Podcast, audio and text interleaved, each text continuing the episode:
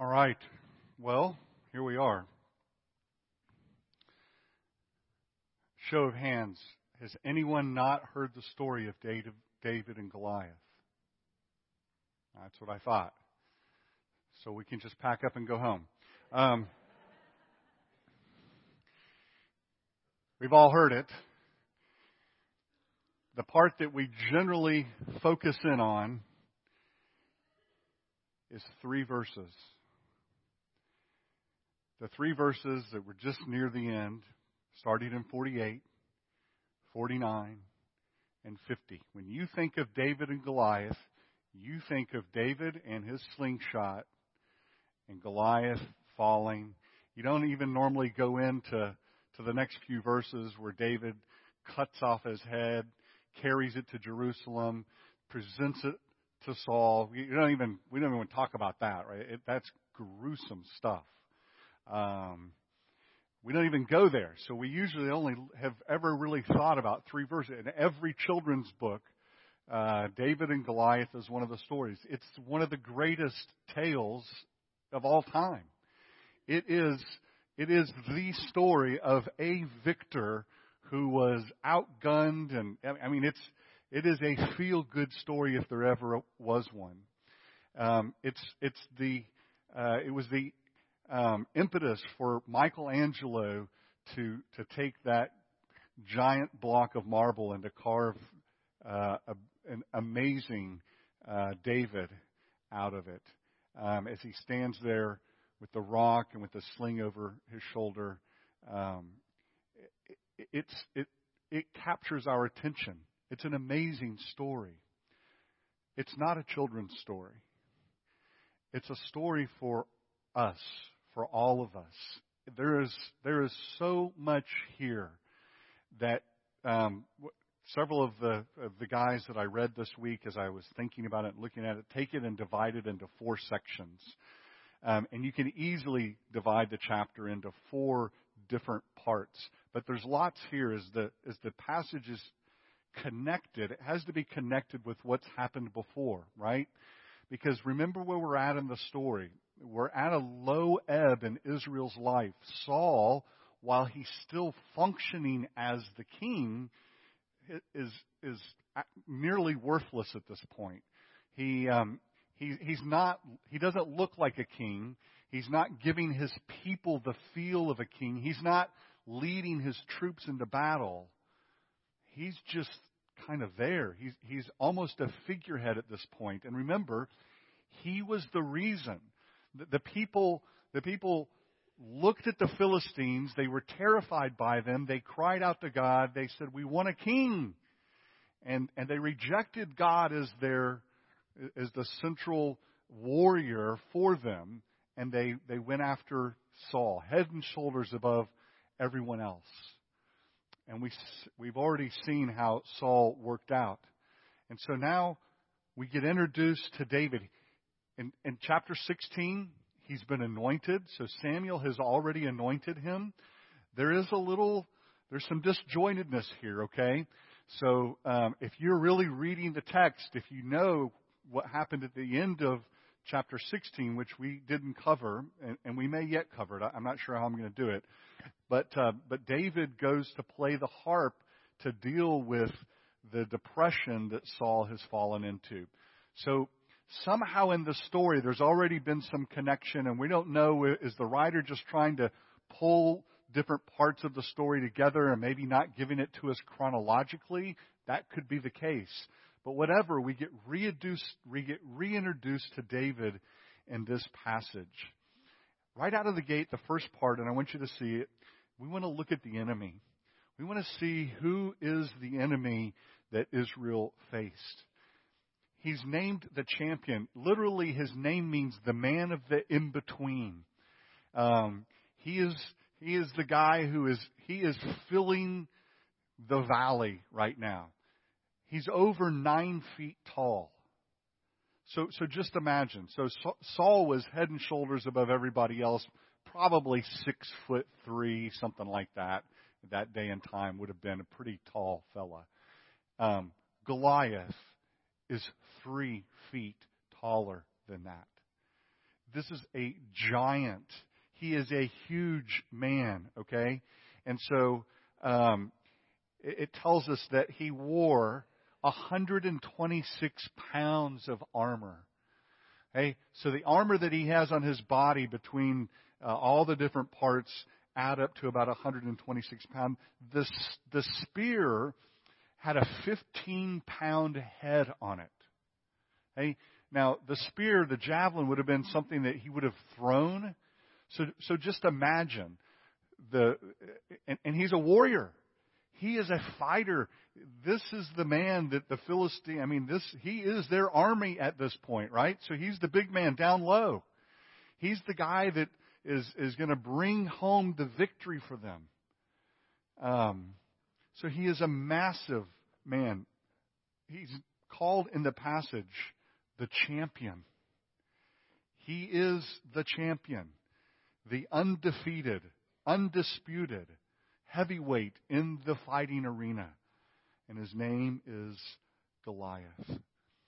He's not just big, he's not just bad. The passage also tells us he is incredibly insulting. Okay? So every day he walks out. And literally, one of the key words that runs through the entire passage is defy. He defies the God of Israel and the people of Israel every day for 40 days, morning and evening. He walks out and, and, and he insults them. He talks about their moms. He, I mean, he gives it to him. He is an ugly guy. Listen to what he says, verse 8. Goliath stood and he shouted to the ranks of Israel, Why do you come out and line up for battle?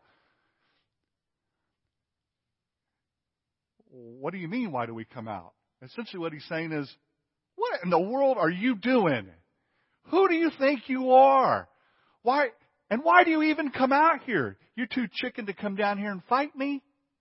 Why do you come out and line up for battle? Am I not a Philistine? Literally, am I not the Philistine? And are you not the servants of Saul? Choose a man and have him come down to me. If he's able to fight and kill me, we'll become your servants. And if you destroy us, we'll serve you. Of course, we know at the end, right? Do the Philistines become the servants of Israel? Are you kidding me? They run like little school kids. And then he says, This day I defy the armies of Israel. Give me a man. Let him come. Mano a mano. Let's do it. What's the reaction? Verse 11. On hearing the Philistines' word, Saul and all the Israelites trembled. Literally, the word is were shattered and terrified. They were shattered and they were terrified.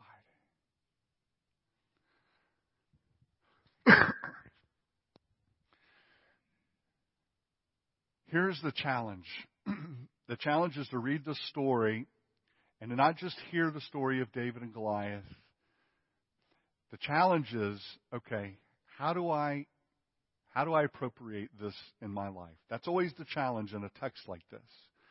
And the easiest one, the, the, the line that's usually drawn is this David was courageous in the face of his enemies.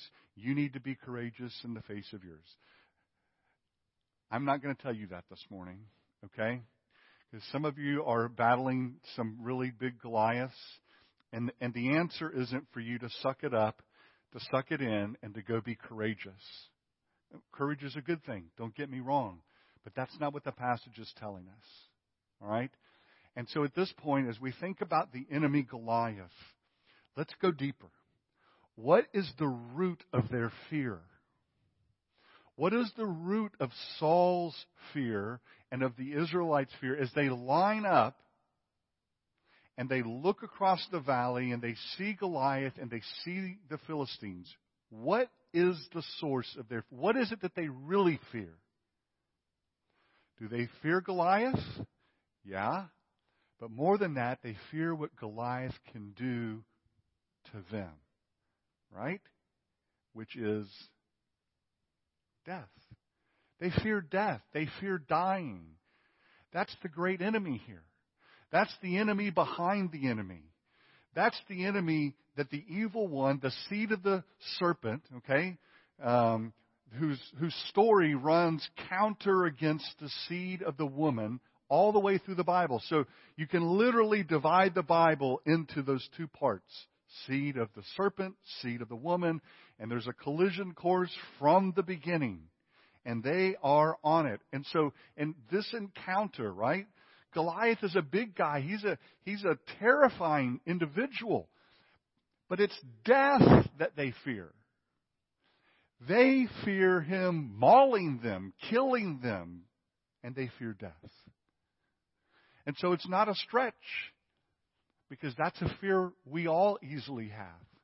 It's not a stretch for us to know and to acknowledge and to say, yes, death is the enemy. It is the greatest tool the enemy has against us is dying. And that day, in that valley, those men feared Goliath, but what they really feared was dying. They feared the death that awaits us all. And they just didn't want it to come any earlier than it had to. The second thing that I want you to notice is the God that David trusted. So we, saw the, we see the initial reaction. The initial reaction from Saul and, the, and, and his men is they're shattered. What that means is their spirits are absolutely crushed. They have, we, we, we talk about, uh, you know, in the, in the first Gulf War, we, we, you know, the, the, the coalition forces bombed from the air for, I forget how long um, weeks and weeks and weeks, and we lobbed all kinds of ordnance in there. And, and by the time they went in, they were so demoralized, the Iraqi soldiers, frontline guys, that they, they just came out of the, you know, every one of them waved white flags because they, they were demoralized. That's the idea. Saul and his men are, are they're demoralized. They, they have nothing to hold on to. And so we see then the, the, the, the rise of David, verse 12. We begin to, we get reintroduced to, to who he is. Uh, verse 16, 40 days the, the Philistine came every morning and every evening, and he took his stand, and he, he basically said the same thing over and over and over. He defied Israel. And then we get the story of how it is that David gets to the lines, okay? And, and look, this is a lot of setup. There's a lot of buildup going on in the story, but it's really simple stuff. But it's, it's telling stuff. Because what, we, what we're seeing is we're seeing the movement. I mean, this story is amazingly crafted. And we see the movement, and, and it happens in a couple of parts for David. The first is Jesse gives him a job to do. And the job is very menial. It's just, right, here, your big brothers the real warriors in the family, they're up there fighting, okay? And so what I want you to do is I want you to take them some goodies, uh, a care package. David is delivering care packages to the real warriors in his family at the front lines. And the writer's driving that home by giving you the detail, the ten cheese wheels. Okay? David, take these ten cheese wheels and give them to the, to your brother's commanders, right? Why do you think he's doing that? maybe your, your brothers will get a better position on the battlefield if the commander has good cheese in his belly. That's all he's doing. He's softening up. Okay? And so you all these little details. So so what is what does David do? He does exactly what his father tells him to do. He he goes to the battle. But what does he have to do? He has to leave the sheep behind. And so the passage gives us little, little, detailed, right? He leaves the flock, verse 20. Early in the morning, David left the flock in the care of the shepherds, and he loaded up and he set out. He left behind who he was and what he had been. Remember, he's already been anointed king. He's got to make the transition from being a shepherd boy in the field to being a king, and the writer's getting him there in the story. And so then he, he gets there, okay? He reached the camp as the army is going out to the battle positions and they're shouting their, roar, their, their war cry, which, which fades to a whimper really quickly once Goliath walks out. Verse 21, Israel and the Philistines, they're drawing up their lines, they're facing each other. Verse 22, what does David do again? He, he left his things with the keeper of the supplies, and what does he do? He runs to the battle line, and he asks his brothers how they were. And as he's there, talking to his brothers, right? He's gathering the intel. Goliath comes out for his morning routine. I love Marion put the inflection exactly in the right spot.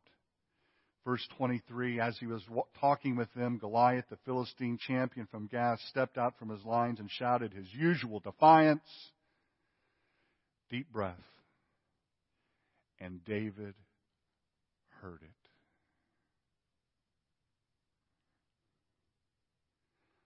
And David heard it. Whenever the Israelites saw the man, they fled from him in great fear. But David didn't. David heard it. And then we move to the next part. The Israelites have been talking. The story on the street is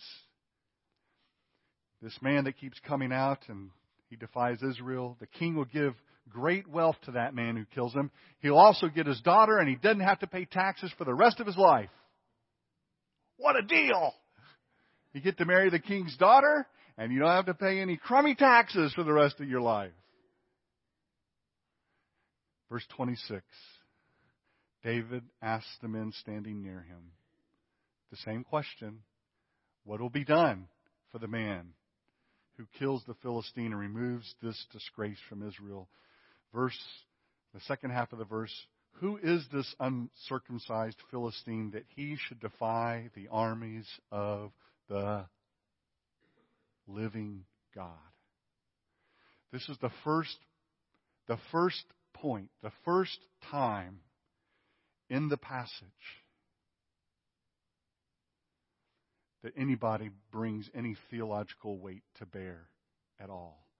And it's from David. And David's asking the question Hold on a second. This guy? What's going to be done for the guy that takes care of this guy that's coming out here and, and disgracing Israel? And, and who is this uncircumcised Philistine that he should defy the armies of the living God? That's David. David is already beginning to lean on what he knows about who God is. Right? Remember, at the end, when we last saw David, the Spirit of God is rushed upon him. So David bears the Spirit of God. He, he is already a man after God's own heart. That means he thinks God's thoughts after him. He loves God. And, and he, the first thing he starts thinking is, how in the world can this happen? What's going to happen to the guy who takes care of that guy because he is defying the armies of the living God. Does he know what he's doing? That's the, that's the inflection. Verse 27, they repeat it. Hey, here's what will happen. This is what will be done. And then Eliab speaks up. Eliab is the older brother, remember? This is the one that when Samuel saw him, he thought, oh yeah, this is the one. He's a warrior. He's a fighter. And what does he do? He has nothing but scorn for his younger brother. Why did you come down here? And with whom did you leave those few sheep that you watch over? You're nothing, David. You'd expect this from a big brother, right? What are you doing milling around? I know how conceited you are and how wicked your heart is. You came down only to watch the battle. You came down just to be nosy. Now, why don't you why don't you run along? All right. So I knew this was going to happen. So I, I moved into the technology era this morning, okay? And it just told me that I'm offline and my notes are gone. So we're going to the paper route.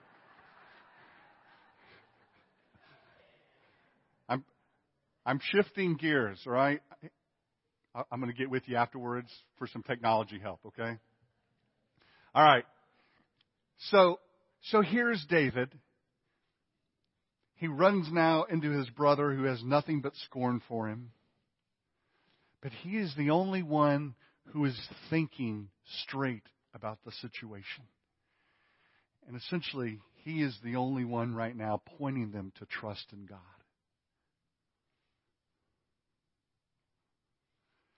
Let's look at the third part. The third part is the gospel that rescues. At the heart of the gospel, at the heart of the story is really bad news. And the bad news right here is that Goliath is on the other side and needs to be defeated. Were he defeated, the Philistines would be done. And so the greatest need in that moment is to defeat the champion. That's the greatest need. Beat that guy senseless so we can win the battle. The real need in the gospel message is that our sin has to be dealt with. Right? That's the real need. You have to begin with the bad news. And so the bad news is that we have a real need too. And our real need is that sin in our lives has to be dealt with. We both have this real need. The real need in David's life, as he presented it, was we have to defeat Goliath. And he knew that. And so he is beginning this movement, and the passage is beginning this movement for him to, to do this. But nobody believes it. Nobody buys it from him. And so he, uh, he encounters his brother who, who poo poos him. And then he moves to Saul, okay? Um, you can hear it in verse 29. David feels dejected. Now what have I done? And then he says, Can't I even speak? Can't I even say anything? Can't I even bring something to the to the discussion? And he turned away to someone else and he brought up the same matter and the men answered as they had before and the idea is nobody was taking him seriously at all. Verse 31 what David said was overheard and reported to Saul, and Saul sent for him. And so David goes to Saul, and he says to Saul, Let no one lose heart. So here's the thing you need to notice about each, each, each time we hear David. So the first time we've ever heard David speak is verse 26. Verse 26 is the first thing that David ever says in the Bible. Now, he's already said things, but we don't know what they are. But the first thing he says is, who is this guy that he should defy the armies of the living God? The second thing that um, we, we, begin to hear, well, all right, we find out he feels dejected. But then in verse 32, let no one lose heart on account of this Philistine. Your servant will go and fight him. And what does Saul say? You're too young. You're too young, David. You're, you're just a shepherd boy. This guy is a, a seasoned warrior. You, you can't fight him. Verse 34 But David said, Look, I've been keeping my father's sheep. When a lion or a bear carried off a sheep from the flock, I went after it. I struck it. I rescued it. I, I, I, I took the sheep from, his, from the lion's mouth. And when he turned on me, I seized it by his hair. And I struck it and I killed it. Your servant has killed both lion and bear. This uncircumcised Philistine will be like one of them because he has defied the armies of the living God. Now that sounds very, if, if, you, if you read that, David's full of himself, right? I mean, seriously, if you read just that section, you'd be like, oh, this guy, okay. So maybe he has done those things, but boy, he, he, uh, let's see, what, what is, uh, what, what, what do they say in Top Gun? Your body's right, your mouth's writing checks your body can't cash. Isn't that it? Okay? That's kind of what it feels like is going on here, unless you read verse 37. Verse 37 is the, is the key to the whole passage. Because in 37, what does he say? He says, The Lord, ah, stop right there. Circle it. The Lord. Yahweh. It's the first time in the text, it's the first time in this passage that God's covenant name has been used. That's a big deal. Because who's saying it? David. You see, he just keeps getting bigger. He gets it. He is a man after God's own heart. He's thinking God's thoughts. And so he says, Yahweh who rescued me from the paw of the lion and the paw of, ah. You see, now it starts to come into focus. David did all these things, right? He, he, he had an amazing ability to, to fight and to, and to, you know, rescue sheep from the jaws of bears. Who does that? I mean, when we go to Alaska, when I go up there for annual training sometime, we get this huge briefing on what do you do for a bear, right? You're supposed to curl up and play dead, right? You don't grab a bear by its head and pull the sheep out of its mouth. Who does that sort of stuff? David did. And, and he was a legend in his own mind at this point, but he was a legend. But he knows where it all came from. The Lord, Yahweh, He is the one who rescued me from the paw of the lion and the paw of the bear, and He will rescue me from the hand of this Philistine. You see what David's doing? David's doing exactly what you and I need to do in difficult circumstances in life. David's looking to the past. He's looking to the salvation that God has given to him, and he's bringing it forward in his life. And he's saying, if God rescued me then, he'll rescue me now. What else do I have?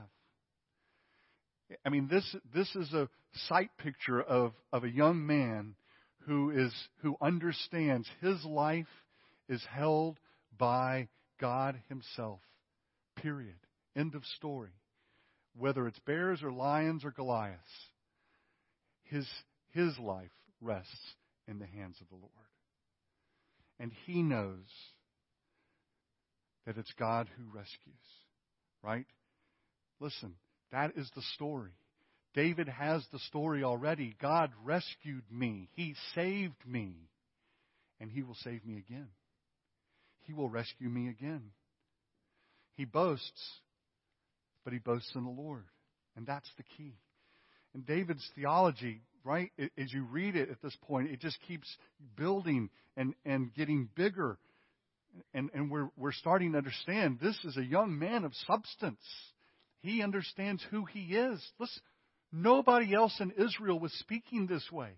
Nobody else was saying, right, the God of our fathers, the God of Abraham, Isaac, and Jacob, the God who brought Moses and, and our forefathers out of Egypt, who rescued them from the hands of Pharaoh. Nobody is saying any of that. What about Pharaoh? What about all the rescues that have already happened? Who, who's talking about those? Nobody. Nobody is remembering what God had done in the past until David shows up on the scene. And here's the remarkable thing he's young.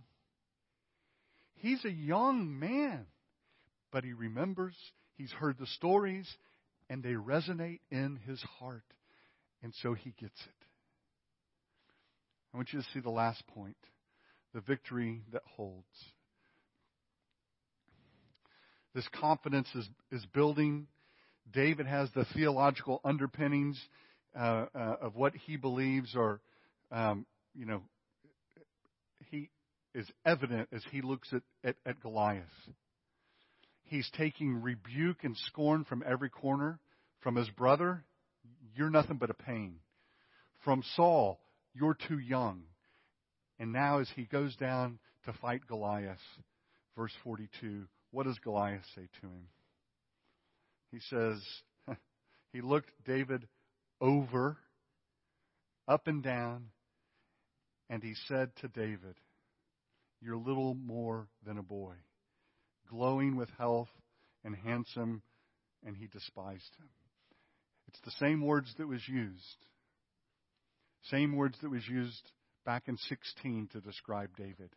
Goliath looks at him and says, You're just a kid. Why in the world would they send you out here to fight me? Why are you here? What do you think I am, a dog? What do you, why, do, why do you come down here to fight me? I'm going to tear you to shreds. I'm going to feed you to the birds of the air and the beasts of the field. I want you to just pause right there. I want you to think.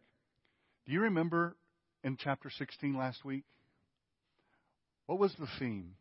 The theme was what we see and what God sees. You remember? So, think about this. What do the Israelites see right now as they look across the valley? Are they looking with human wisdom? Are they looking with God's wisdom? They're looking with human wisdom, right? They're looking across the valley at Goliath. And what do they see? They see and they hear Goliath. And their human reasoning kicks in and they go, no thanks. And they turn the other way. And it takes David to come and to see and to hear what? With the eyes of men? No, with the eyes of God, right?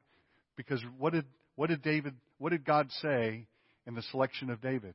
He told Samuel, "Listen, you look at the outward, but I look at the inward." And when David looked at the inward heart of the Philistine, what did he see? He saw an uncircumcised Philistine on the outside, and he saw an uncircumcised heart on the inside. And he knew that he was on the side of the evil one. And so he goes down, and David gives a look. He's young, but he's got some spunk. You got to give it to him, right? He goes down, and he's heard all this stuff from Goliath, and Goliath has been feeding it to him steadily for 40 days. And he comes and he says this. Verse 45, You come against me with sword and spear and javelin. I come against you in the name of the Lord Almighty, Yahweh Almighty, the God of the armies of Israel, whom you have defiled. This day the Lord will deliver you into my hands, and I'll strike you down and cut off your head. This very day I'll give you give the carcass of the Philistine army to the birds and the wild animals, and the whole world will know that there is a God in Israel. And all those gathered here will know that it's not by sword or spear that the Lord saves, for the battle is the Lord's, and He will give it into your hands. Here's the striking thing about this. The striking thing about this is that the, the battle has suddenly now risen to the level of the spiritual battle. And the way this happened was Goliath comes out and he curses David by his gods. That's what the text says. By his gods he cursed him. So he invokes the name of his gods as he comes out and he is he's mocking David and he's speaking ill of him. He's using the name of his gods to do it. And now what does David do? David comes right back at him and says, You go right ahead. You can talk like that, but I know it's the God, the living God of the people of Israel. Yahweh saves today. What is David saying? He says, One, I've come in the name of the Lord. Two, you've mocked the name of the Lord. Three, I'm going to kill you. I'm going to destroy you. And four, the whole world's going to know that Israel has a true and living God. Wow.